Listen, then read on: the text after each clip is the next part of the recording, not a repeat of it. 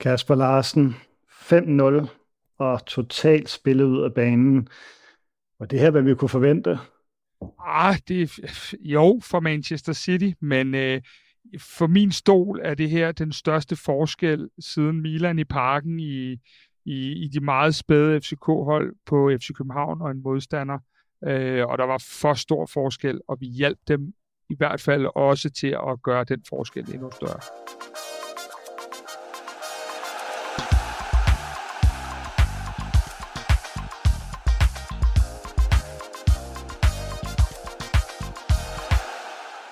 Flere klasseredninger og tilbagevendte Grabara afholdt ikke Manchester City fra at vinde hele 5-0 i Manchester i sæsonens tredje Champions League gruppekamp, blandt andet på 2 mål af den norske superbomber Erling Haaland.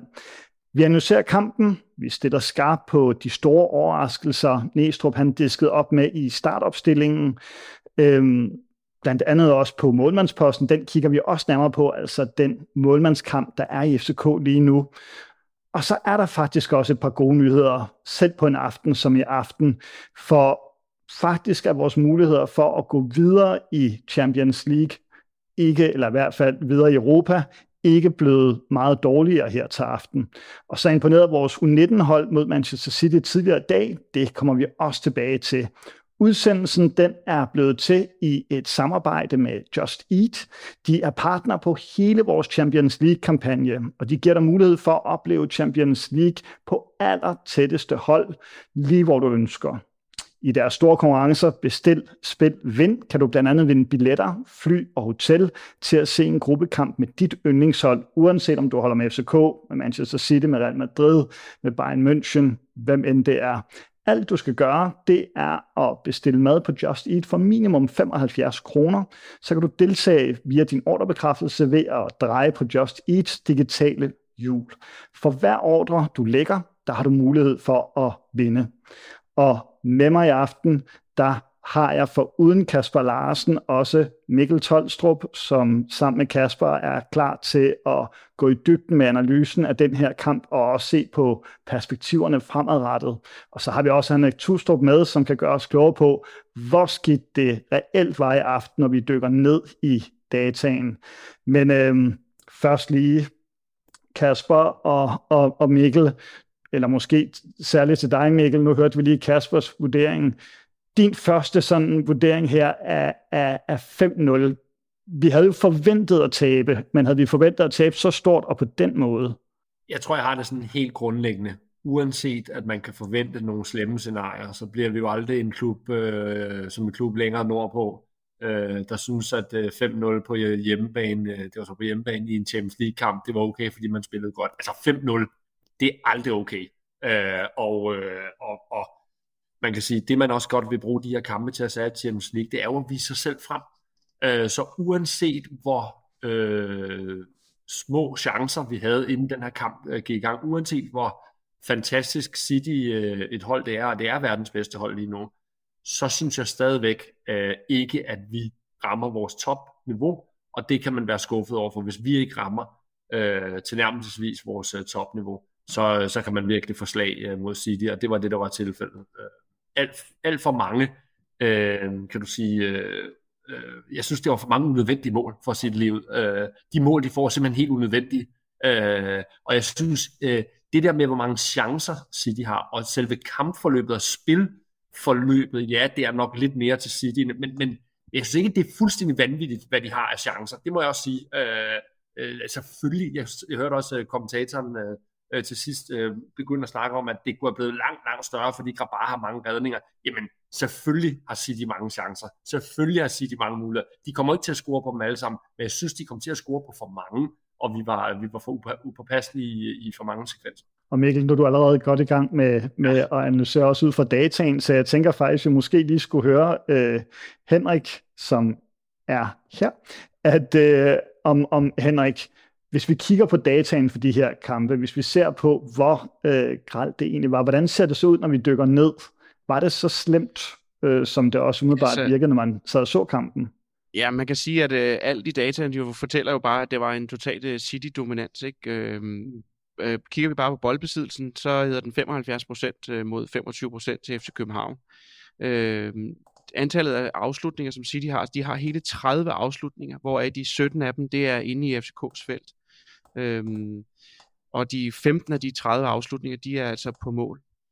Grabara, han står noteret for 12 redninger. Og så kan man sige, at kigger vi på FCK's chancer, altså FCK har 2 chancer, og en XG faktisk på 0,4, som egentlig er ganske fint. Når man kigger på, at vi møder City, så er den der chance, som Valdemar Lund har i det 75. minut, det er faktisk en stor chance. Den har hele 0,3 XG. Så man kan sige, at FCK kunne sagtens have scoret et mål, uden at der var nogen, der havde sagt, at det havde været totalt ufortjent. Kigger vi så på noget andet, som er også i totalt City-favør, så er det afleveringerne. City, de har hele 850 afleveringer, hvor FC København altså kun har 280. Kigger vi sådan lidt på perioder og deler op i første og anden halvleg, så kan vi se, at i anden halvleg, der har City flere af deres afleveringer på deres første tredjedel af banen og på den midterste tredjedel af banen. Og samtidig så falder den her antal afleveringer per boldbesiddelse. Så i anden halvleg, der er der altså tydeligt bevis på, at City de letter foden lidt fra speederen. Og Henrik, nu ved jeg, det er jo svært at kigge sådan historisk på det, fordi vi simpelthen ikke har den mængde data helt tilbage, hvis vi kigger tilbage i 93 med AC Milan, før vi kom ind i, det hed så ikke Champions League dengang, men mesterholdenes turnering. Men kan vi sige et eller andet historisk, i hvert fald i forhold til nederlagets størrelse? Jamen, vi har jo ikke tabt større end 4-0 mod Real Madrid tilbage i nu er det glemt, var det i 13? 2013 på Bernabeu. Ja, på Bernabeu, der taber vi jo 4-0, og det kunne jo have været interessant at dykke ned i, hvordan og hvorledes FC København om vi var udspillet på samme måde, som vi var mod City her i dag. Men jeg tænker sådan, det er jo min egen opfattelse af det her, er jo også, at det er jo svært at sammenligne to forskellige FCK-hold mod storhold. Helt godt, så du i hvert fald ikke ud. Tak for dataene. Nu kan jeg så måske smide den over til jer, Kasper og Mikkel. Hvis vi bare lige starter med at putte det sådan lidt ind i en historisk kontekst. Hvor ligger den her så henne på skalaen i forhold til, ja, hvis vi med et pænt ord skal kalde det for røvfuldskalaen? Den ligger meget højt oppe, som jeg indledte med. Så må jeg bare sige, at det er en af de største forskelle, jeg har set på to hold, hvor FCK har været indblandet siden den berømte Milan-kamp. Ingen gang, da vi møder Barcelona, var vi i nærheden af at være så udspillet, som vi er i dag. Og jeg synes, det er lidt ærgerligt, at vi gør dem. Jeg synes også, vi gør tingene lidt lette for dem, især i første halvleg. Så har der nogle momenter, hvor at det er, der er nogle ting, der ikke må ske, hvor vi ligger for langt for vores mand, og hvor at vi på en eller anden måde virker sådan ret kyste fra start af. Jeg er helt med på at sige, at de er klasser bedre end, sgu nok de fleste hold i Champions League, men man må aldrig gå ind og ikke være med til at være fysisk presence, og det er den problem, fordi vi ikke stiller, vi har ikke noget power, vi kommer ikke med noget, hvor de slår sig på os, og det synes jeg, det er sådan lidt det. Jeg havde sat nogle delmål, fordi der er jo ikke nogen i deres vildeste fantasi, der havde troet, vi ville vinde, eller blive uafgjort. Men jeg satte nogle delmål, og delmålene var blandt andet, holde dem fra at score i en halv times tid, delmålene var at komme ind og vinde nogle dueller, delmålene var en masse små ting, vi kunne hakke af, i løbet af præstationen. Og må bare sige, at først da vi, som Henrik siger, ser, at de letter foden for speederen, det er faktisk først der, at vi sådan lige kommer med og får lidt luft. Inden da, der synes jeg, at City er gode, men vi gør bestemt også bedre. Og Mikkel, på din røvfuld skala, sådan historisk set, hvor ligger den her så hen? Hvis vi bare lige starter sådan helt og tager det store helikopterperspektiv. Jeg tror, man er nødt til at sætte det ind i en kontekst, det der med at sige, det her, det er det bedste hold, FC København har mødt i hele sin historie, bortset fra i 2010, der man møder det Barcelona-hold, som også senere vinder Champions League, og som vel også er et af, hvis ikke historiens bedste fodboldhold nogensinde. Pudsigt nok, at de jo begge to ledet af Guardiola. Men det er ligesom for at sætte scenen. Det er det bedste hold, FC København har mødt på dagen i sin historie, bortset fra det Barcelona-hold. Det sagt, så skal man huske, at vi er stadigvæk i Champions League. Og det er klart, at udover at man skal have et ordentligt resultat, så skal man også prøve at spille lige op med alle hold, der er i Champions League på en eller anden måde. Og det evner vi på ingen måde i dag. Det kunne man have frygtet, og det må man bare sige, det viste sig også. Altså, vi går slet ikke, lidt som du er inde på, Kasper, vi går slet ikke ondt på City på nogen som helst måde. Og jeg ønsker mig jo, at FC København kommer derhen, hvor selv på de allerbedste i verden, der skal vi på en eller anden måde kunne gøre ondt på dem. Og det gør vi på en måde, man kan sige, hvis man lige skal et enkelt sekvens, hvor vi går ondt på dem, det er faktisk Haukern i anden halvleg, den måde, han driver bolden på, som ender i Mukairos store chancer, som han jo skal score på i den her turnering. Der skal man score på den type chancer. Det Haukern laver der, det er noget, der gør ondt på City. Ellers gør vi jo ikke ondt på noget som helst tidspunkt. Og det skal man i den her liga. Vi er jo ikke bare i turneringen, vi er jo ikke bare med for sjov. Så det er nok det, der skuffer mig allermest. Så ja, det er en stor røvfuld, og det var ikke godkendt. Og hvis vi så lige kigger, Kasper, hvis jeg nu inden kampen havde fortalt dig, at vi ville stille, ja, måske ikke inden kampen, men måske i går havde fortalt dig, at vi ville stille med Grabara, med Isak, med Karamoko for start på udebane mod City, hvad havde du så sagt til mig? Så havde jeg sagt, at de to første, det var jeg ikke rystet over. Man kan sige, at vi har to keepere lige nu, har et voldsomt niveau, og som begge er første målmænd. Så kan vi komme ind på konkurrencen på dem lidt senere, det ved jeg, du gør. Men hvis vi sådan lige kigger på det målmandsmæssige, så kan man sige, hvis vi bliver ved med kun at spille med den ene af dem, så giver det et problem lige pludselig, hvis der er en af dem, der ryger ind i en skade eller et kort. Så det der med at holde begge to lidt til ilden, når du har to første målmænd, der er jo ikke en klar første målmand ellers. Det må jeg bare sige, det synes jeg sådan set var ok. At spille med Isak er heller ikke mærkeligt. Isak er måske endda en af dem, der gør det sådan hæderligt i dag. Og Isak er en rigtig dygtig presspiller, der løber meget, og som også kan sætte bolden i spil. Så langt, så godt. Og der kan jeg sagtens være med omkring Neestrups beslutninger. Men at vi starter med Karamoko i dag, jeg forstår 100%, at vi ikke starter med Cornelius. Fordi Cornelius, han skal spille mod Nordsjælland. Der skal vi vinde. Han skal spille derby weekenden efter, og han skal i hvert fald også spille en times tid i parken, hvor han skal have lov at have den her Champions League-kamp mod verdens bedste hold. Så det er helt logisk. Men at vi starter med Karamoko, det må jeg sige, at han har endda været ude i en periode med skade også. Den havde jeg godt nok svært ved at kunne se ideen i. Og jeg må også bare sige, at nu er vi jo her på Kvartibold aldrig ude på at være efter nogen overhovedet. Men han var meget, meget, meget, meget, meget langt fra at kunne gøre sig gældende i sådan en kamp her. Hvad var Neestrups muligheder egentlig reelt i forhold til Karamoko? Altså, eller i forhold til angriberpositionen? Jamen altså, Mikkel er jo lidt inde på det. Vi kunne have startet med Haukern op foran. Vi havde også haft muligheden at lægge Mo deroppe fra start af. Der var sådan flere ting, vi kunne have gjort. Vi har også prøvet at spille med Klarsson deroppe. Det jeg bare mener er, at jeg har ikke noget imod, at man prøver nogle spillere, men jeg synes simpelthen, at der var, og det kan jeg jo godt sige på bagklogskab selvfølgelig, men det vil jeg sådan set også have sagt inden, at der er så lang vej fra en spiller, der ikke har præsteret i Superligaen på noget tidspunkt endnu, og så til at smide ham ind for en verdens bedste hold. Der synes jeg også, man gør ham lidt en bjørnetjeneste på den led. Så den beslutning, den er jeg spændt på at høre, hvilken baggrund der var for den. De to andre, det kunne sagtens se ske. Man sige, det her, det var jo altså Neestrups debut som cheftræner i Champions League. En noget hård start, også bare på papiret alene, at skulle sætte hold mod det her i et tæt pakket program.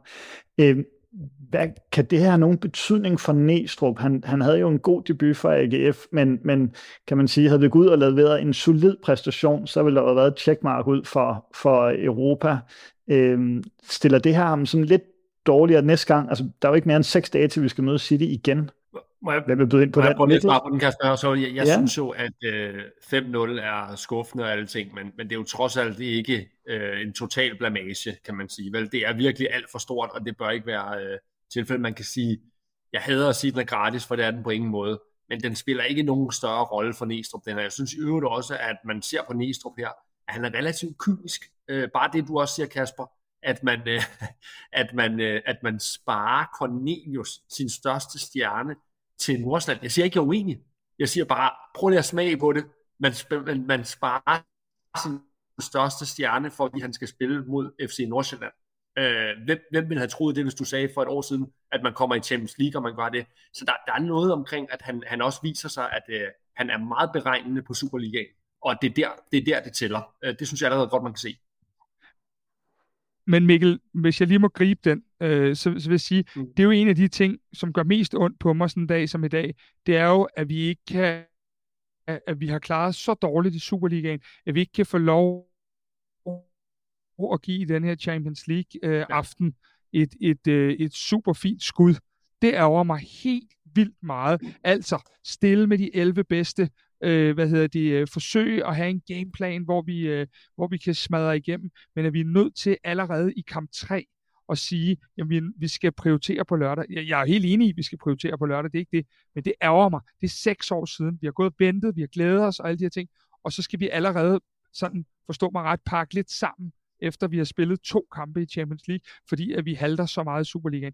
Det gør mig sgu ked af det, fordi det er jo ikke der, når vi endelig skal ud og vise os frem, så er der flere af de spillere, der glæder sig til at vise sig frem, som med statsgaranti accepterer Neestrups beslutning, fordi de godt kan se det i holdets interesse, men som ikke kan komme ud og spille den her kamp, fordi de skal møde FC Nordsjælland med al respekt på lørdag. Det er altså, ja, det er virkelig noget af det, der ærger mig. Det, jeg kan mærke, det er det, der gør mig helt ked af det inden. Det er ikke engang resultatet. Det er mere en masse omstændigheder omkring resultatet, der gør mig ked af det i dag. Men det er jo egentlig også det, Kasper. Vi har snakket om det flere gange, og det var jo det, vi ligesom så konturerne af, at når man får så dårlig en start i Superligaen, det minder jo på mange måder om den her 13-14-sæson, hvor Ståle kom tilbage, hvor man jo også, der man så kvalede direkte ind til Champions League, hvor man lå og slog sig ned i bunden af Superligaen på det tidspunkt, og der kan man bare sige, en Champions League-kampagne bliver aldrig lige så fed, når man har så store problemer på hjemmefronten. Det gør den ikke, for her helt konkret koster den simpelthen, at du ligesom kan spille dine bedste spillere ud på den rigtige måde, så at sige. Og det er rigtig ærgerligt, fordi hvor tit er det lige i Champions League, og så er det altså ærgerligt, det falder sammen med et efterår, hvor vi er kommet så sløjt fra start. Så det er, jeg deler virkelig din ærgelse over, at det er sådan, det er. Det sagt, skal vi selvfølgelig gøre den bedste figur, vi kan, og der synes jeg stadigvæk, jeg synes, hvis vi prøver bare hurtigt lige at dykke ned i en ting omkring Neestrup, jeg synes, man har kunnet se, at han har gjort ekstremt meget ud af det kollektive, og der synes jeg egentlig også mod City, at man så afstanden i holdet, var meget afstemte, de var korte, vi blev ikke spillet på den måde tynde, men det de så laver alle deres mål på, det er det, jeg vil kan kalde mangel på påpasselighed. Altså både 1-0-målet, hvor Vavro ikke er opmærksom på Haaland. Særligt 2-0-målet er helt galt. Nu er det ikke for at hænge nogen ud, men VK, altså det er vi helt uopmærksomme på ham, og det er ligegyldigt, om det er en angriber fra Randers eller det er Haaland i den situation. Altså vi kigger bold, og vi er ikke opmærksomme omkring. Nogle af de der ting, det er jo bare så ærgerligt, fordi man faktisk, synes jeg, ser okay kompakt ud og lykkes med meget af det, man gerne vil. Men vi er simpelthen for lidt påpasselige i for mange sekvenser. Men hvis vi sådan... men det er fuldstændig korrekt. Nå, kom Kasper. Nå, jamen, jeg vil bare sige, at det er jo mere brænde på bålet, om jeg så må sige, fordi det er bare den der følelse af, at vi på en eller anden måde står og bare parerer. Vi forsøger ikke, eller vi forsøger sikkert, men vi evner ikke så at sætte, på et tidspunkt skrev vi sammen, Mikkel, hvor jeg skriver, at kunne vi ikke bare sætte 10 afleveringer i streg sammen? Men det evner vi ikke, fordi vi har ikke den koldblodighed i holdet heller. Og så er jeg helt med på, at vi har nogle faktorer, der hedder Carlos Seca, Nikolaj Bøjlesen, Rasmus Falk, og heller ikke befrieren til vores angriber, kan vi slå i dag.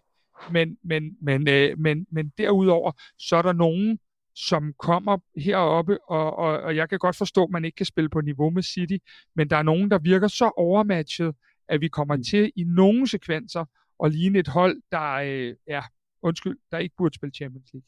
Men hvad gør, at vi som seere føler os sådan sat helt tilbage til... Altså, jeg kunne ikke lade være med at føle mig som 16-årig igen, og det var ikke på den fede måde. Det var, da jeg så i parken og så AC Milan klæde os fuldstændig af. Altså, er der virkelig så stor forskel, eller var det bare en dag, hvor ingen af os, altså, ingen af spillerne rigtig ramte dagen? Det er jo en kombination. Det kedelige svar er, at det er en kombination af, det er verdens bedste hold, og at vi simpelthen mangler vores klasse. Og den klasse, den er Sækker, Rasmus Falk, også til dels Bøjlesen jo, og så er det Corner. Det er jo den klasse, der ikke er på banen i dag, og den er erstattet af nogle spillere, og det er jo ikke for at være hård ved dem, men jeg havde ikke troet, at Isak Johannesson, Stamenić med flere skulle spille Champions League fra starten ud mod City. Altså det er jo simpelthen klasse, der mangler på holdet langt hen ad vejen, spiller for spiller. Og Karamoko jo, lad mig tage ham med i den. Altså der mangler jo simpelthen klasse på det fodboldhold. Du sætter dem ind mod Manchester City, og det er lidt dømt til at gå galt på mange måder. Fordi, jeg er lidt tilbage til min pointe, jeg synes jo faktisk, at det kunne minde på mange måder den måde, vi positionerede på med det lave pres. Vi står meget kompakt, det er meget tydeligt, man har arbejdet på det her med afstanden i holdet, hvordan er vi, når vi presser siden. Der synes jeg faktisk meget lykkes langt efter drejebogen. Man kan godt se Neestrup har sit aftryk omkring det her med afstandene, og det ligner jo faktisk lidt på den gode måde tilbage fra mange af de gode, alle de gode ting, der er for Ståle Solbakkens defensiv. Men det er jo lidt ligegyldigt, hvis man i enkelte sekvenser bliver upåpasselig, og det er det, vi gør specielt ved de første to mål. Det er egentlig dem, der ærger mig allermest i de første to mål, for de er simpelthen så unødvendige begge to, særligt 2-0-målet, og så er det ligesom derfra, der ruller snebolden jo ligesom. Og Kasper, jeg så godt, du markerede, men du er nødt til at spørge dig, Mikkel, fordi nu nævner de her spillere, vi ikke har med, som kunne have gjort en potentielt set en forskel i dag. Men det er vel også der, hvor at de spillere, vi så har med, skal gå ind og gøre en forskel. Her tænker jeg ikke mindst på vores nye anfører, Larsen, eller dagens anfører, Larsen. Lea, vi har trods alt et midterstopperpar med noget erfaring i Kutulava og Vavro. Hvorfor ser vi ikke det? Ja, men du kan sige, lige dem, du nævner der, gør vel egentlig. Ja, jeg synes, vores midterforsvar spiller ikke op til deres bedste i dag. Det må jeg så også sige. Men mange af dem, det er jo, du nævner 4 spillere, Andreas, men der er 11 på banen, skal du lige huske. Altså, jeg kan godt se, at de kan løfte noget, men imod City, der skal du skal have kvalitet over hele banen. Altså, og det er lidt hårdt og kynisk sagt, men vi har ikke den kvalitet i dag, der skal til, hvis du møder Manchester City på udebanen. Det har vi ikke. Der slår det os for hårdt, at vi har de her spillere ude, og i forvejen er truppen måske lidt tynd fra plads 13 til plads 20, så det slår os ekstra hårdt i dag. Hvis vi skal have en chance for en godkendt præstation mod Manchester City, og her taler vi stadigvæk ikke om 1-1 eller 2-5 eller noget, så skal vi have 11 spillere på det niveau, som man kan forvente af en Rasmus Falk, en Carlos Seca, en Cornelius. Vi skal have en målmand, det havde vi i dag, men en målmand, der overpræsterer, og så skal vi taktisk stå fuldstændig fantastisk med en masse ting, der er dybt implementeret i holdet. Ellers har et dansk hold aldrig en chance for at lave den præstation, der skal til for at spille, det ved jeg ikke, 3-2, 2-1, et eller andet den stil mod Manchester City. Det er fuldstændig udelukket. I dag har vi meget, meget få af de ting. Vi har ikke klassespillere. Vi skal lige huske, og jeg har det ligesom Mikkel, kunne ikke drømme om at hænge nogen ud, men der er godt nok forskel på, at en Marcus Stamenić har løbet i Køge i maj måned og mødt, Hobro, eller noget af den stil, og nu løber han og starter på Etihad på en central position i FC København. Det var sådan den ene spiller. Og sådan kunne jeg nævne flere. En Karamoko, som ikke rigtig som ikke engang har slået igennem i Superligaen herhjemme og været en faktor for FC København overhovedet. Han kommer ind og skal starte, og det er jo ikke en kritik af hverken Neestrup eller de spillere. Det er bare for ligesom at sige, at når det er de muligheder, vi har, og det er de muligheder, vi er oppe imod, og så vi også møder verdens bedste hold, jamen så skal den blive 5-0. Fordi de spillere er så overmatchet, og du kan jo se, når du får nogle nærbilleder af dem, at flere af dem ser jo også lidt stressede ud i situationerne, og så kommer kvaliteten på bolden til at mangle. Du kan tage en situation, og nu ved jeg ikke, jeg har sagt det en gang, men jeg siger det gerne igen, der er sådan en situation, hvor den står 0-0, og hvor at hvis du har en spiller, der har prøvet lidt. Jamen, her er det Karamoko, så lægger han den over til Isak, der er alene med målmanden. Og det er sådan nogle bitte små ting. Mere får du ikke i sådan en kamp. Du får ikke flere eller større eller bedre chancer. Det er fuldstændig utopi. Dem skal du tage. Det gør vi ikke, fordi vi mangler kvalitet. Vi er ikke et Champions League-hold dags dato. Det bliver vi simpelthen nødt til at sige. Nu taler vi meget om de muligheder, Neestrup havde til mulighed på dagen, men hvis I, Kasper og Mikkel, sad som PC, måske endda endnu højere op i bestyrelsen, hvad ville I så gøre jer af noter om dagens kamp, hvis man skal blive klogere på, hvordan vi undgår at se helt så, have så stor forskel? Jeg har snakket om, at man har fået en dårlig start. Man har nok også fået, også Kasper, det må vi indrømme, for mange. Altså, det er jo så mange ting, der skal gå rigtigt. Man skal også, det er jo intet med skader at gøre, lad mig lige slå det fast. Men man skal simpelthen undgå de der ting. Vi skal ikke have alle de her langtidsskader til bærende spillere. Altså, alle de der ting må ikke gå i godsejne imod os. Og så skal man, sige, en anden ting, der er gået imod os, eller hvad man skal sige, det er, man skal også have, uden for de 11 starten, skal man så have nogle rigtig dygtige spillere, som man kan sige, mange af de, vi vender jo tilbage til det, der er købt ind i vintervinduet, altså og det er jo ikke for at hænge nogen ud igen, som du også siger, Kasper, men de har så langt fra klassen til at kunne levere på det her niveau. Så det er jo en kombination af rigtig mange ting, men det peger alt sammen tilbage på, at de 11, der står der, de er ikke dygtige nok samlet set til at kunne lave det resultat, som du også siger, Kasper. Og så må man også sige, udover det, jeg er meget enig i det her med, det handler jo om, og det har vi jo set heldigvis i FC Københavns historie, at vi har set det så mange gange, så vi har jo også en forståelse for, det handler om, at spillerne overpræsterer i de her kampe. Hvis de præsterer til par eller endda under, som vi ser flere gør i dag, jamen så ligger der en stor røvfuld og venter, når man spiller på udebane mod så godt et hold som i dag. Andreas, jeg kunne faktisk godt lige tænke mig, og nu læser jeg jo lidt med i chatten herovre også, og der er en, der sidder og skriver, I kan ikke sidde og være skuffet, det er for naivt.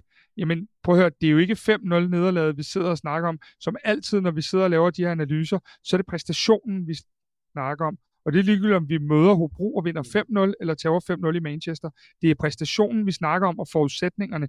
Der er jo ikke nogen af os, der havde regnet med, at vi havde kørt City over, eller at vi havde det ene eller andet. Men vi er nødt til at dykke ned i, at præstationen og de delmål, som jeg tror trænerteamet og vi andre muligvis havde sat op, at de simpelthen ikke været... De har ikke været skarpe, eller de har i hvert fald ikke kunne følges til dørs, de delmål. Og jeg tror, Jakob Neestrup sagde til mig i søndags, da jeg spurgte ham, hvad er egentlig et succeskriterie, når det er, at vi har spillet mod City? Og så siger han, at vi kan sætte os ind i flyveren torsdag formiddag med en følelse i maven af, at vi har gjort og givet alt, og spillet så godt, som vi kunne, og kan tage det med fra.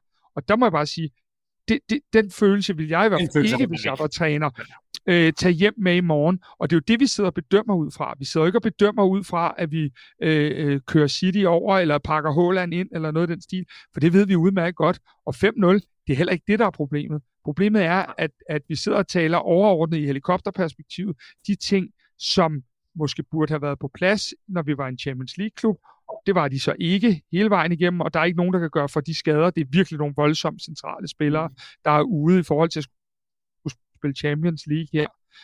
Så det kan vi, det sidder vi og bedømmer på, og så sidder vi og bedømmer, som Mikkel meget rigtigt siger, det der med, at spillere 14-18 måske har svært ved at have det her Champions League-niveau, men det skal så også siges til det, at de heller ikke pakket ind af de spillere, vi så havde håbet, de skulle være pakket ind i, nemlig Rasmus Falk, netop Saka, Bøjle, og så videre. Dem er de ikke pakket ind af, og derfor så står de og skal både løse deres egen opgave, men de skal også løse en holdmæssig opgave, og det er simpelthen for stort en byrde at lægge. Og Kasper, jeg må også sige en anden dimension til den her diskussion om at kunne være skuffet i de her store europæiske kampe, det er jo, vi skal huske, for mig i hvert fald, det kommer jo også lidt på bagkant af en kamp mod PSV i foråret, hvor vi stod med et B-hold, og hvor vi måtte give debut til Noah Sasa og Emil Højlund ud af det blå, altså hvor man også lige pludselig måtte fuldstændig, det var jo helt absurd faktisk, de spillere man måtte hive op der, og det er jo selvfølgelig ikke lige så absurd på nogen måder i dag, men der er stadigvæk lidt en dimension af, at man spiller med nogle spillere, som vi faktisk aldrig ville tænke var i en stærkeste opstilling i et mesterskabskamp. Og det er jo et problem, nej, og Mikkel, når man så spiller ude City, og stiller med et hold, hvor man tænker, dem vil man faktisk ikke have med ind i sin mesterskabskamp. Ja, eller sågar, altså kan du sige, så er det jo ikke spillere, vi ville regne med skulle være bærende heller bare i en almindelig Superliga-kamp. Det ville være spillere, vi kunne bringe, og det er igen det der med, når du så skal bringe de her spillere, som vi jo skal forsøge at træne til at få op i niveau, så er det jo rigtig, rigtig vigtigt, at vi kan bringe dem på nogle tidspunkter, hvor at de kan lære at suge til sig. Jeg tror sgu ikke, at der er mange, der har lært alverden i aften, fordi de har simpelthen fået så gedigen en røvfuld og blevet spillet så langt ud af brættet, at der måske ikke helt, der måske ikke helt så meget læring i det, som der ville have været, hvis man var pakket ind af flankeret af nogle dygtige spillere, fordi så er det er lidt nemmere at steppe op i niveau. Man kan sige, Kasper, en ting man kan sige, det er, hvis vi vinder, og det håber vi jo alle sammen, hvis vi vinder mod Nordsjælland, så begynder der selvfølgelig at være et eller andet omkring, at vi kan fortælle os selv, at vi har taget tempoet med ind i kampen, og så videre, og så videre. Så får den på en eller anden måde, det er ikke en lykkelig slutning på nogen måde, men du forstår, hvad jeg mener. Altså, den får ligesom sådan en anden dimension, at den har givet noget tempomæssigt. Og man kan også sige sådan en som Valdemar Lund, som kommer ind i anden halvleg, det gør jo egentlig også en okay, for det er rigtig ærgerligt for, at man ikke scorer, som Henrik også siger, for det er meget tæt på. Så der er selvfølgelig nogle spillere, det giver lidt til, men overordnet set er jeg enig, Kasper. Det er jo ikke en kamp her, hvor vi tænker, det fik vi meget mere fra på nogen måde. Det er det bare ikke. Nej, og hvis jeg skal trække den med ud på 10'eren til træningen, på træningsbanen, så var jeg ude at se 2 træninger i streg i sidste uge, hvor at man kan sige, der trænede de afslutningstræning, nogle af dem, der ikke skulle spille kamp dagen efter. Og der havde vi jo for eksempel en verdens sødeste fyr og en født mega dygtig spiller ude på banen, Paul Mukairo. Jeg tror, han trænede på de 2 dage op imod 70 afslutninger og lavede vel 1-2 mål. Og der kan man bare sige, det er jo også det, vi har set i hans karriere so far og i Superligaen. Og det er jo bare der, hvor det bliver enormt svært, at man lige pludselig forventer, at man så trækker ind i Champions League, og så afslutter og scorer og brillerer. Det kan selvfølgelig have kickstartet ham, hvis han havde fået scoret i dag, og givet ham en fantastisk følelse. Men det er igen for at understøtte de der pointer med, vi er bare pt. Ikke en Champions League-klub, og at den her Champions League-turnering får ikke den der følelse nede i maven, fordi vi er så meget nødt til at kæmpe herhjemme for bare at holde nogenlunde trit med holdene. Og paradoksalt nok, så har vi faktisk en OK pæn chance for at gå videre, og det er så en helt anden historie. Ja. Det er jo sådan set paradoks. Den kommer vi tilbage til. Jeg skal først lige høre, nu er der jo, altså kampene kommer jo som perler på en snor i øjeblikket. Så vi har lige en FC Nordsjælland-kamp på lørdag, men allerede om 6 dage på tirsdag møder vi jo City igen. Og Kasper, du snakker om, at man gerne vil have kunne sætte sig ind i flyveren i lufthavnen, flyve hjem af med en god fornemmelse af, at man havde præsteret. Hvad skal Neestrup gøre frem mod den her City-kamp, vi altså har på tirsdag? Altså når vi kigger på ren Champions League, vi ved ikke, hvordan det går i Nordsjælland, men hvis vi lige holder den ude af billedet lidt, som den selvfølgelig også har en betydning. Altså først og fremmest, så skal han gerne kunne toppe det her hold. Nu kan man sige, Cornelius er jo ikke skadet. Han blev sparet i dag. Han skal helt sikkert nok få en startplads mod City, så vi skal først og fremmest kunne toppe holdet. Vi kan håbe på, at det ikke er så slemt med Rasmus Falk og Nikolaj Bøjlesen, som vi måske frygter lidt, det er i forhold til en City-kamp i hvert fald. Så allerede der, hvis du kan toppe holdet lidt, så vil det give noget. Det vil give noget rent fysisk, at du har en Cornelius oppe foran, som du kan spille den lidt op på. For vi havde jo ikke nogen station, det vil sige, at vi fik den lige i hovedet igen. Så det er jo en kæmpe ting at kunne lige pludselig have ham. Så der vil være nogle forskellige ting. Så vil der være parken, der vil være hjemmebanen, der vil være tilskuerne, der vil være et Cityhold, der med 400% sikkerhed undervurderes endnu mere, fordi de ikke blev skræmt helt forvidt og sandt i aften. Så der vil være nogle ting, der tipper over på den anden. Dermed ikke sagt, at vi så er mere lige, men jeg tror, vi vil se et kampbillede, der er lidt mindre voldsomt, end det var her til aften. Man kan sige, at du var inde i din morgenbriefing, Kasper, på, at Guardiola jo virkelig prøvede at tale FCK op. Han kaldte dem for et velorganiseret hold, som det er svært at skabe chancer imod. Kan han simpelthen få svært ved at motivere spillerne efter den her, lad os bare bruge ordet, legestue? Nej, altså det, der er problemet, det er jo, at Guardiola har vel mere eller mindre 3 hold, han kan stille på banen. Og det vil sige, at når de får chancen, de her spillere, jamen, så vil de jo gerne gribe den, fordi det er jo deres halmstrå for at kunne komme tættere på det hold, der spiller de, ja, undskyld FC København, men de lidt sjovere kampe, både i Premier League og Champions League, end det er at møde os. Så de står i kø, og de er sultne, de her spillere, og i dag har du for eksempel en Kevin De Bruyne, som efter min mening måske er verdens bedste midtbanespiller, han sidder på bænken i dag. Jamen, hvis de så vælger at bringe ham på tirsdag i København i stedet for at pille en anden ud, jamen, så er vi jo lige vidt. Så jeg tror ikke, at vi vil se et City-hold, der man kan håbe, det er lidt koldt, og det regner lidt, fordi det er jo, ja, det gør det sgu også i England. Det er svært at se, hvor at tingene de skal komme fra. Men jeg tror dog, at vi vil se et billede, der er en lille smule mere fornuftigt end i dag. Og Mikkel, nu er du lige ved at tage hul på næste punkt på dagsordenen, nemlig at kigge lidt hen mod af vores muligheder i Champions League, og jeg kan jo øvrigt komme med en i hvert fald her de her senere aftentimer, lidt af en breaking i, at Sevilla har netop fyret træneren efter, at de tabte 4-1 til Dortmund i Champions League. Hvor stiller det os i det her regnskab, det her måske lidt komplicerede regnskab i gruppen? Jamen, jeg synes egentlig ikke, Andreas, det er så kompliceret. Jeg synes egentlig, det stiller os fuldstændig, som det har gjort, at vi vidste lidt efter Sevilla-kampen hjemme, at helt hen til den næste kamp, altså Sevilla ude, det er der, det bliver afgjort. Det er dernede. Og det er jo egentlig ret fordelagtigt for os, at vi stadigvæk, det er jo paradokset ved hele det her, at vi stadigvæk kan være med. Og lad mig lige sige en ting, man skal huske her.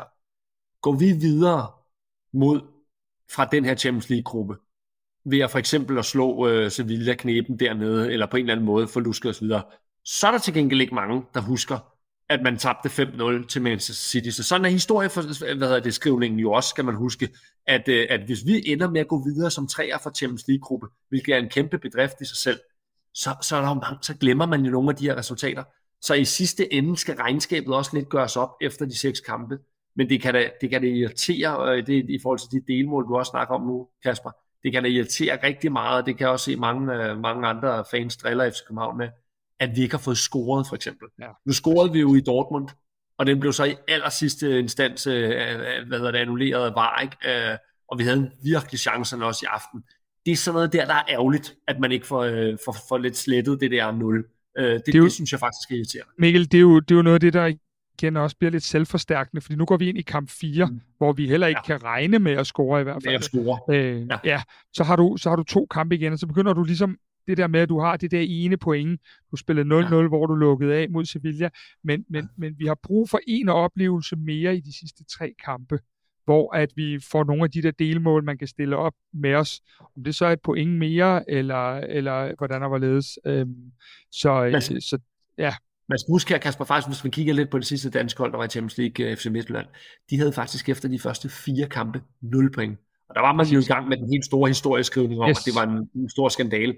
Så spillede de faktisk uafgjort de sidste 2, og reddede jo lidt af æren, endte med 2 point, og det reddede jo lidt af æren. Så jeg tror, det vi er enige om her, Kasper, som jeg også hører på dig, det er bestemt ikke ligegyldigt, om man scorer de der, lad os kalde dem for trøstmål, eller hvad det er. Det er ikke ligegyldigt her. Det er noget, der giver et samlet indtryk, når man gør boet op efter 6 kampe. Og der er det for eksempel virkelig ikke rart, hvis man skulle være det eneste hold nærmest. Ja, det ville være dansk hold. Jeg mener, Nordsjælland fik scoret 1, der ikke kan score, for eksempel. Det ville virkelig være ubehageligt, hvis den sad på os, ikke? Så det er noget med at kunne gøre, altså kunne opfylde nogle af de her, du kalder det delmål, det er meget godt. Vi har fået point heldigvis. Vi skal også have nogle mål. Vi skal helst også have en sejr, det kunne være fedt. Altså nogle af de der ting, ikke? Men Andreas, hvis vi lige kigger på, det, så kan man sige, nu snakker Mikkel om det der med at gøre boet op. Og der er jo et bo, der skal gøres op, som det er der jo ingen tvivl om. Men det bo, det kommer jo også lige pludselig ind, fordi hvis du tager til Nordsjælland og eventuelt spiller uafgjort i derby eller det, der er værre, så står du lige pludselig i en meget, meget ærgerlig situation, eller en endnu mere ærgerlig situation. Men vinder du de 2 kampe, og bevæger dig opad i tabellen, jamen så begynder det her nederlag lige pludselig også at forplumre sig lidt i det store billede. Fordi det handler så meget om, at det hele billede, når vi går på eller på juleferie, hedder det jo så, at vi lige pludselig kommet med i Superligaen, så vi er tæt på de der 4-6 point efter førstepladsen, som jeg tror lidt er målet. så kan det her lige pludselig accepteres i en anden grad. Men jeg tænker også, at det vi analyserer lige nu, det er Champions League og Champions League-indsatsen. Og hvis vi skal analysere et sted i vores Champions League-indsats, hvor det virkelig gik godt, så skal vi kigge hen mod de unge. Kasper, du så U19-kampen, hvor vi jo altså spiller synkront, sådan så at FCK's U19-hold spillede mod Manchester City's voldsomt stærke U19-hold i Manchester på deres stadion, det her akademistadion, eller på akademiet. I forhold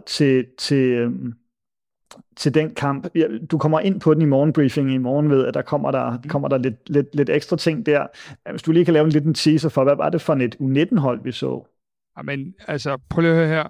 Nu har vi siddet og talt om, hvordan førsteholdet blev kørt ud og det hele. Det her U19-hold, de er så ufattelig spændende. Manchester City er kendt for deres notorisk stærke akademier. Det er et af de rigtig, rigtig gode akademier i Europa. Og vi spiller bedre end Manchester City i store dele af kampen. Vi spiller en taktisk stærk kamp. Vi mangler måske en lille smule mod, især i første halvleg. Men lige pludselig, så kommer Noah Sasa, afdribler 2 mand og sparker den i kassen. Vi fører 1-0. City laver ikke. De har, Andreas Dittmar har 2-3 rigtig stærke redninger, men det er ikke voldsomt. Så får de så det man kalder et pismål i overtiden til 1-1. Men den anden kamp endte så også uafgjort, og derfor så ligger det 7-7 1-1 i point i de 4 hold. Det er helt vildt fedt at se det der U19-hold. Og skulle man have en halv fridag på tirsdag, så spiller de altså kl. 14 inde på Østerbro Stadion. Det kan kun anbefales. Det er morgendagens stjerner, og jeg synes virkelig, de er en gave for klubben, og de repræsenterer os så flot, både på og uden for banen. Kæmpe cadeau til talentafdelingen, og kæmpe cadeau til at lave så stort et resultat på så fremragende en udebane, som det var i dag også der.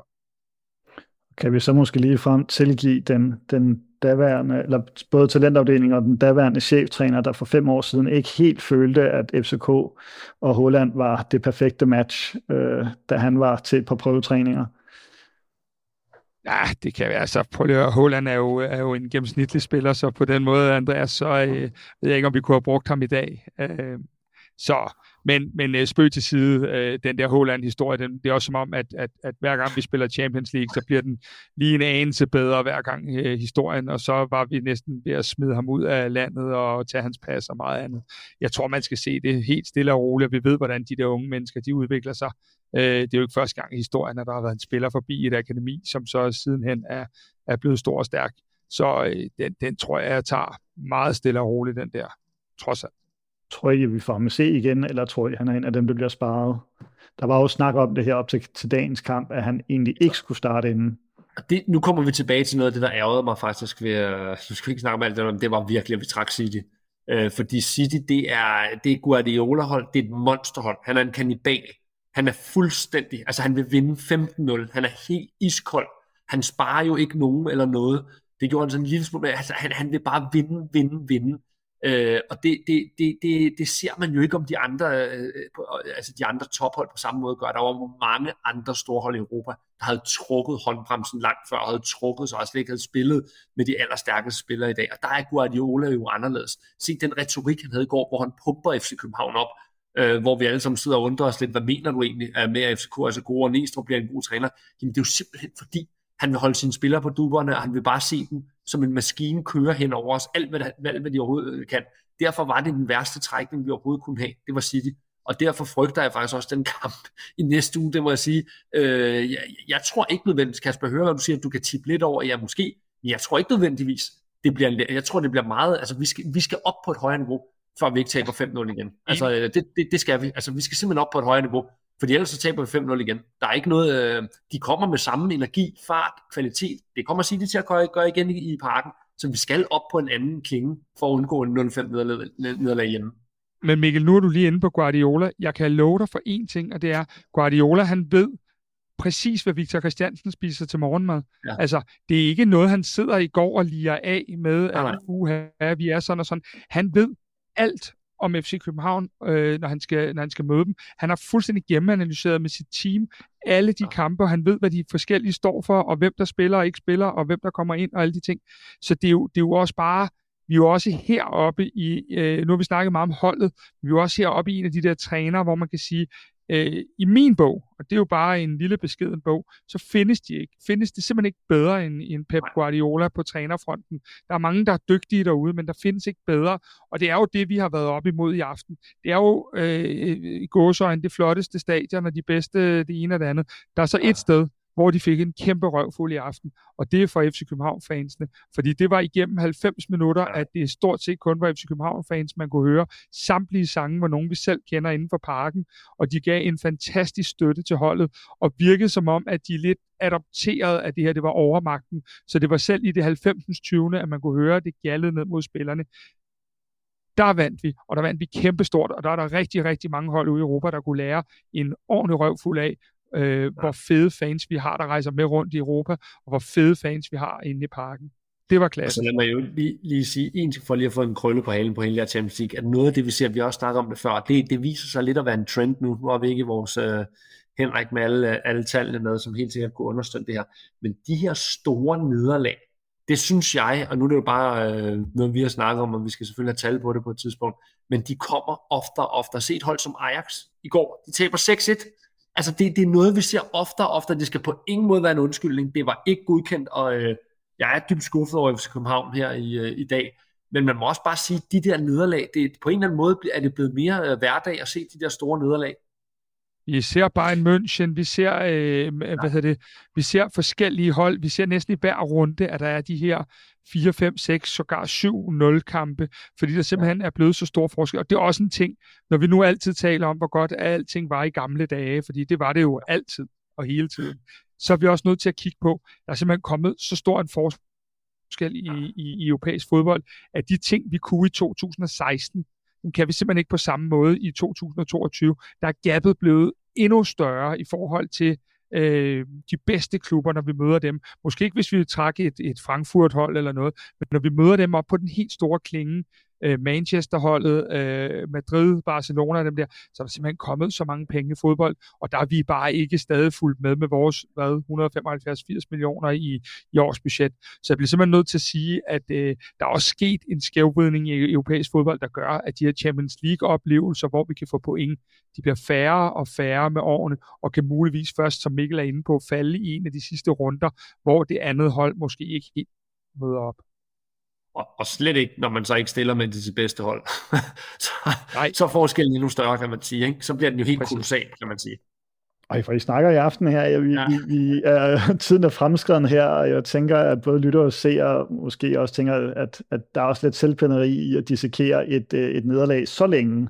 Men vi har lovet også lige at vende den overraskelse, som måske ikke kom bag på Guardiola, hvis han ved, hvad VK får til morgenmad, men det der i hvert fald var lidt en overraskelse i startopstillingen, nemlig Grabara, som vi var kort inde på. Han har jo på ingen måde lagt skjul på, hvem det er, at han synes, der skal stå på mål. Han fik så muligheden i aften. Det var en svær kamp. Han lukker 5 mål ind, men laver jo også nogle klasseredninger. Først, det er en todelt spørgsmål, for vi må hellere se og lage mod inden her, men hvordan klarer han det i aften, sådan samlet set? Hvad er jeres indtryk, hvis vi tager en runde? Og hvordan ser det ud med den her målmandssituation? Jeg kan sige, at altså Neeskov siger jo, at der vil blive skiftet rundt på de her målmænd, på grund af, at det er sådan et tæt pakket program. Det er jo bare ikke noget, vi normalt ser på målmandsposten. Hvis jeg lige må starte, Kasper, bare lige hurtigt med at komme kommentar til det der. Det synes jeg jo faktisk er en lille genistreg, det her. Altså det kan jeg virkelig godt lide at se det her. At man for første gang bruger målmand, som man bruger markspillere. Jeg synes faktisk, det er meget godt eksemplificeret i den her kamp. Havde Matt Ryan kunne gøre det godt i dag? Ja, det havde han sikkert. Men det er jo ud fra devisen. Grabara er en stærk målmand i feltet. Han har lange arme. Han er, adræt. Han har mange redninger i feltet. Og er stærk også mand til mand og så videre. Hvor man kan sige, det er det, der bliver brug for i en kamp ud, hvor vi er helt presset ned. Hvorimod, jeg synes jo, den helt store styrke for Matt Ryan, udover at han er en god med hænderne og så videre, det er, han er helt fantastisk i spillet med fødderne. Er det super afgørende på udebane mod Manchester City? Nej, det er det ikke på samme måde, som det er i Superligaen. Så det her, synes jeg jo faktisk var et fantastisk eksempel på, hvordan man kan spille målmand. Jeg ved godt, det kommer til at se dumt ud, når man når man taber 5-0. Men jeg synes faktisk, det er et eksempel på, hvordan man kan spille målmand helt rigtigt. For jeg synes, Grabara leverer paradoksalt nok en god indsats i dag. Men Mikkel, der er også et andet perspektiv på det her. Vi skal spille, hvad er det, 150 kampe i resten af oktober eller noget, der ligner. Hvis du lige pludselig ryger ind i, at Matt Ryan har for sig et rødt kort, som man jo i hvert fald kan se i nogle af de her Champions League-kampe, vil kunne ske, fordi vi er lidt overmatchet, der kan ske nogle ting, eller en skade, han har været en del skade det sidste af sin karriere, så kan du også lige pludselig stå med en Grabara, der så har været ude i endnu længere tid, og vil have endnu sværere ved at komme ind og finde den der rytme. Så hvis du ikke tager ham nu, så skal du faktisk bænke ham resten af efteråret, fordi at så vil der begynde at vise så lang tid, siden han har spillet, at han vil støve. Og jeg ser fuldstændig målmandsfagligt de samme ting, som du gør, i forhold til, at det giver fuldstændig mening at holde dem begge to friske, og så kigge på, hvad det er for nogle kampe. Lur mig, om ikke det kunne være Ryan, der står mod Nordsjælland, hvor at vi med statsgaranti vil forsøge at spille den ud i stedet for igen. Men Kasper, det her får mig også til at tænke, det her det er jo også historien om, hvor skævt vi er, hvad kan man sige, besat på forskellige poster, så står vi med to sindssygt dygtige målmænd. Altså, man ville jo gerne bruge dem begge to, hvis man kunne. Hvorimod, vi har kun én angriber. Vi har nærmest ikke nogen seksere. Altså sådan, det, og vi har to gode. Men Mikkel, er det ikke lidt mere tilfældigt? Er det ikke lidt tilfældigt, fordi Grabara bliver skadet? Jeg tænker, jo, det kan altså, sige, men Ryan var jo aldrig hentet ellers. Jamen, det er jo stadigvæk historien om, det er svært at bruge alle de bedste. Lidt det samme som, jeg vil jo også gerne bruge Bøjlesen og hvad er det, og Krutzelaka og Vavro, men det kan vi ikke. Der er kun to. Så du kan sige, jeg synes jo stadigvæk, det er en fortælling om, at de forskellige positioner er ikke lige godt fyldt ud på kvalitet, kan du sige. Hvor nogen er overbesat, og det er jo det, der er rart. To rigtig gode venstreback, to sindssygt gode målmand, men angriberrollen er der vel ret beset kun en, ikke? Og det synes jeg bare lidt, det får mig til at reflektere, når vi snakker om det her med målmand. Der har vi lige pludselig et sindssygt luksusproblem, hvorimod andre positioner, hvor vi fylder. Det er selvfølgelig hårdt at sige, at vi må følge ind med, hvad der er, men det er jo ikke langt fra sandheden, vel? Altså, jeg er helt enig med dig i forhold til dine betragtninger. Jeg synes så lige, at målmandspositionen er mere tilfældig, fordi at Grabara får den skade, han gør, at vi så er så heldige at dykke. Det man henter ham. Ja. Det er bare det er mere en ærgelse. Ja, jeg forstår godt. Hvis spiller ind, at det er mere det. Men Mikkel, nu kalder du det en lille genialitet fra Neestrups side, men han står vel reelt også med et potentielt problem i en Grabara, der er meget åbenmundet om sit krav om at få pladsen tilbage, og uddyber den faktisk i aften efter kampen, hvor han siger, jeg er ikke venner med Matthew Ryan, vi skal gøre hinanden gode på træningsbanen, det gør vi, men jeg er ikke venner med ham. Altså, det er jo ikke en, hvad kan man sige, en person, som, altså, der ligger en tikkende bombe her, hvis ikke han gør det her. Men der må jeg bare sige omkring Jakob Neestrup, og i øvrigt vil jeg også sige, det havde også galt, det jeg så op, det gælder alle fodboldtrænere. Altså, der er ikke nogen, der er bange for nogen i den her verden. Altså, Grabara er blevet puttet ind i målet i dag, fordi man så en sportslig fordel ved det. Det er ikke for at please Grabara på nogen måde, det er jeg 100% overbevist om. Det er fordi, man faktisk så en sportslig fordel i det. Og en anden ting, jeg faktisk lige vil prøve at sige omkring, som kan være lidt en tendens, vi ser nu, omkring Neestrup. Det er også, fordi vi har det her vilde oktober, men han har faktisk 2 gange, har jeg set ham i pressen i tale, at han stoler på hele truppen, og han vil bruge hele truppen. Det synes jeg faktisk, Kasper, man ser i dag, som vi ikke har set før, at han bruger voldsomt mange spillere, og han bruger dem tidligere, end vi har set det. Altså, de er jo helt ude i, Ankersen er taget til noget. Peter Ankersen spiller og kommer ind, og for minutter, Karamoko kommer ind, altså, så vi er jo ude i det, som vi måske vil kalde den yderste del af truppen, men som kommer ind og får Champions League-minutter. Og der tror jeg simpelthen, at han har valgt at sige, jeg har umiddelbart tillid til alle. Ja. Men så må jeg lige stille et spørgsmål, som jeg også kan se, at der på dem, der ser med live på den her udsendelse, har stillet nogle gange i chatten, og det er, hvor Rooney henne i det her? Jeg tror, vi får Rooney at se snart. Jeg synes, at han har en opadgående formkurve på træningen, og jeg tror, jeg har set Nees være over og lægge armen om ham nogle gange og sådan noget. Jeg tror, de er på vej til at køre ham i stilling til at få en gang, altså få en omgang mere. Om det så lige, hvornår at man synes, det er tid til det kunne godt være på lørdag. Det er ikke fuldstændig utopisk, at det kunne være det, men det er da klart, når han ikke kommer ind i dag, og Mukairo kommer ind før, så er jeg med på det af taktiske årsager, men så ligger det jo ikke lige for. Men jeg tror, vi får ham at se i det her crazy oktober, fordi at det er jo også en spiller, man godt ville have gang i igen, som man havde Dharami til at udfordre på den ene kant og Rooney på den anden. Ideelt set er Rooney jo den perfekte, kan du kalde det, kantmarker til Dharami på rigtig mange områder, selvfølgelig hvis han er i form. Jeg tror nok, vi skal få ham at se. Men ja.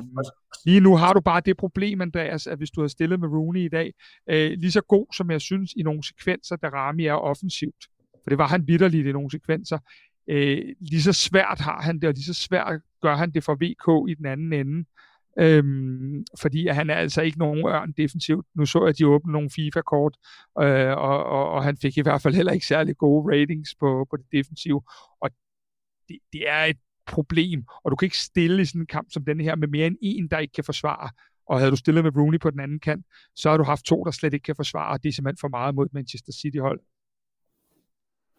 Mikkel, du lignede en, der havde noget at tilføje her. Nej, jeg ser bare Jakob Neestrups reaktioner efter kampen. Jeg synes, de bærer utrolig meget præg af, at, og det kan man sige respekt for det, det er en meget kynisk tilgang på nogle måder, at han er ligesom videre herfra. Nu gælder det bare om Nordsjælland-kampen, og han er også helt siger eksplicit, at Cornelius spillede ikke, fordi han er prioriteret til på på lørdag. Og han siger også overret, at alt fokus er nu på Nordsjælland-kampen. Nordsjælland-kampen er bare den vigtigste af de tre kampe, og det lyder måske forkert at sige det, men sådan er virkeligheden for os. Så det er jo også en sanger, der er meget klar i spyttet. Altså, det må man bare sige. Det er sjældent, man ser det, når man har Champions League-kampe, men han er jo ærlig. Så jeg tror virkelig på, at det er der, hans fokus i hvert fald nu er. Så nu er Mikkel begyndt at surfe lidt rundt på nettet. Jeg tænker også, at vi har surfet godt rundt i den her kamp, selvom der var gode betragtninger, også for vores nye cheftræner. Vigtigt at høre, hvad han har at sige til det her. Er vi ikke ved at komme så langt rundt om den her kamp, men nu kan vi snart ikke holde ud og snakke mere om 5-0-nederlag, og så satse på bedre tider allerede på lørdag, når vi altså skal møde Superligaens her og nu nummer 1 mod de altså forsvarende mestre. Eller har I noget, I vil sige her på falderebet? Jeg vil bare sige, at det var en hård aften, og det var det, fordi at man gerne vil se FC København repræsentere sig ud fra de præmisser på bedste vis i Europa. Det fik vi ikke lejligheden til, og det kan vi takke vores dårlige start i Superligaen for. Når det så er sagt, så vil jeg sige det sådan, at så bærer vi det her 5-0-nederlag noget bedre, hvis vi står med 3 point på lørdag. Fordi så er der nogle ting, som begynder at falde i en anden kurv. Jeg glæder mig helt vildt til på lørdag, og for øvrigt også til på tirsdag. Jeg vil bare hurtigt sige min sidste kommentar her, Kasper, egentlig bare lige for at ekko lidt, men meget hurtigt det her med, det er faktisk ikke en super sjov oplevelse, selvom det lyder helt mærkeligt. Nej. Selvfølgelig er det fantastisk, FC København i Champions League og så videre, men jeg tager mig jo faktisk i under kampen, ikke? Og synes, det her det er super sjovt. Og det siger jo ret meget om situationen, så vi skal tilbage dertil, hvor vi står bedre i Superligaen, og hvor vi er mere kompetitive i de her kampe.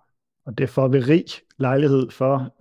Allerede på lørdag går det løs igen i Superligaen, og så altså på tirsdag, hvor vi møder City igen 6 dage til at forhåbentlig nå et noget bedre resultat.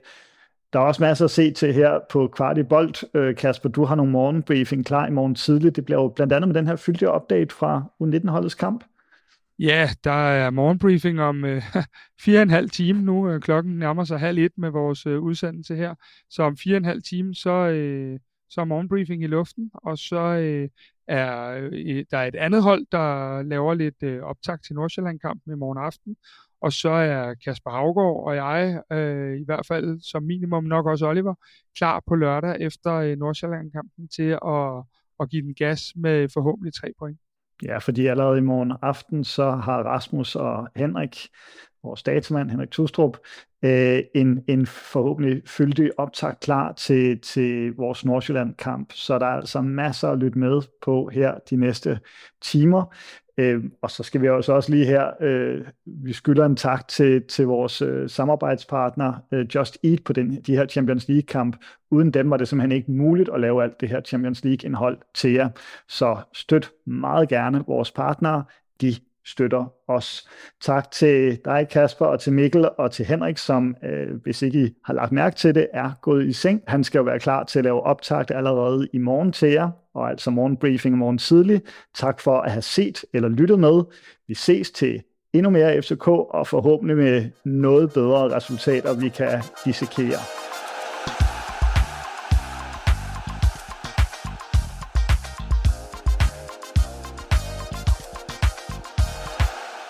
Det her var endnu en udgave af FCK-podcasten Kvart i Bold.